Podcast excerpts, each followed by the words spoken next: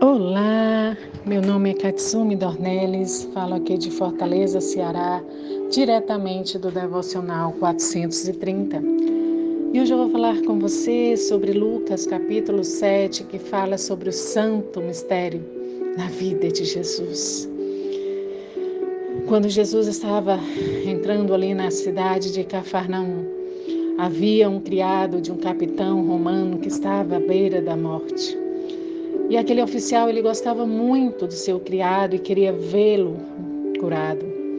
Quando o oficial soube que Jesus estava de volta à cidade, enviou os líderes da comunidade judaica pedindo a sua cura. E Jesus os acompanhou. E ainda faltando muito para chegar no local, quando um grupo de amigos enviado pelo capitão veio ao encontro dele, pedindo que ele não pudesse ter todo esse trabalho de ir aí até o local, mas que bastava apenas dar uma ordem para que aquele criado ficasse bom. E Jesus ficou admirado com a fé daquele homem, do capitão, porque o capitão também era um líder, ele liderava outros homens, então ele sabia da autoridade, do poder que Jesus tinha, que bastava Jesus ordenar. E como Jesus ficou admirado, Jesus ordenou a cura sobre aquele criado. E naquele mesmo momento, lá onde o criado estava, ele foi totalmente curado. E isso é maravilhoso. Isso nos mostra um grande exemplo para as nossas vidas, que assim como Jesus tem poder e autoridade, eu e você também temos autoridade para declarar sobre todas as coisas ao nosso redor. E logo após, a partir do versículo onze, fala sobre o, o velório do filho de uma viúva na cidade de Naim. Jesus viu aquele momento ali e ele se compadeceu daquela mulher, teve compaixão dela e foi lá até o local, tocou no caixão e disse: "Jovem, levante-se." E aquele jovem voltou à vida. E todos ali ficaram admirados com aquele milagre. E Jesus pegou aquele jovem e devolveu para sua mãe. E todos foram contagiados por uma imensa alegria, por ver diante dos seus olhos aquele milagre. Muitas vezes é preciso primeiro ver para crer, mas o certo é crer primeiro, é acreditar primeiro, para que as coisas possam acontecer. Logo após, a partir do versículo dezoito, fala sobre João Batista, onde Jesus ali explicando para todos que estavam ao redor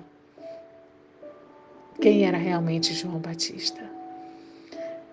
E era o mesmo João Batista que Malaquias escreveu lá no seu livro, no Velho Testamento. Que João Batista abriu o caminho para que Jesus logo após viesse e continuasse o seu propósito. A partir do versículo trinta e seis até o cinquenta, fala sobre a mulher que ungiu os pés de Jesus, onde um fariseu havia chamado Jesus para jantar na sua casa, e ela soube que Jesus estava lá, e ela simplesmente adentrou a casa e sentou-se ali aos pés de Jesus, quebrantada, sendo tocada pela presença do Mestre. Ela simplesmente trouxe um perfume, um dos mais caros daquela região. Ela não se importou com o que as pessoas estavam ali pensando a respeito dela, questionando ela. Não, ela queria somente estar ali aos pés do Senhor. E ela pegou aquele perfume e derramou sobre os pés de Jesus. Soltou os seus cabelos e começou ali a enxugar os pés de Jesus.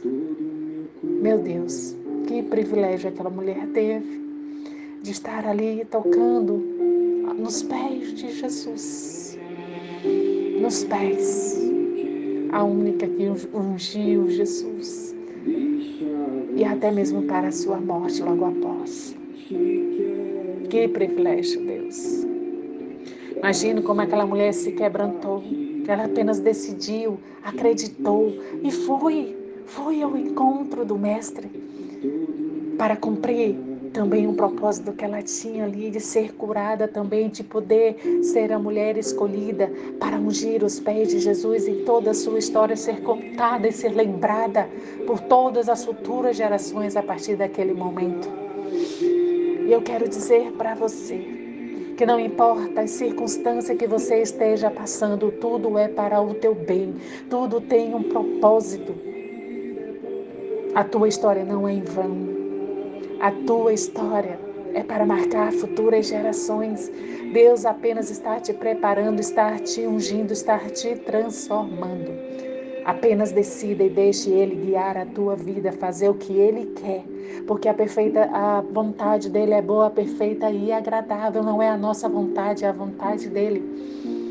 E se você deixar ser direcionado por ele, ele vai te honrar.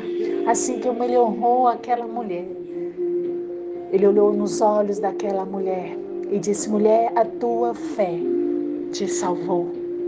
E da mesma forma, o Senhor te diz: se você crer, acreditar nele, a tua fé sendo colocada em prática, em ação, ele também irá te salvar e te honrar.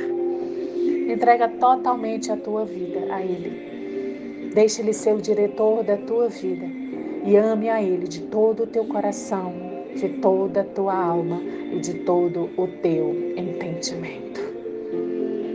Que Deus te abençoe.